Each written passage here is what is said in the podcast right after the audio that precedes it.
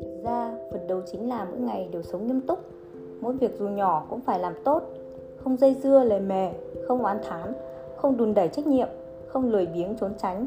Nỗ lực từng ngày, từng ngày mới có thể hội tụ được tất cả sự dũng cảm, giúp bạn kiên trì, dẫn bạn đến nơi mà bạn muốn.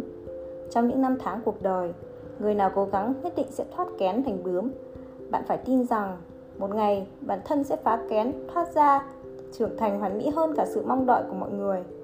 Nhưng quá trình này vốn vô cùng gian khổ, vất vả, có lúc sẽ cảm thấy nản lòng, chùn bước.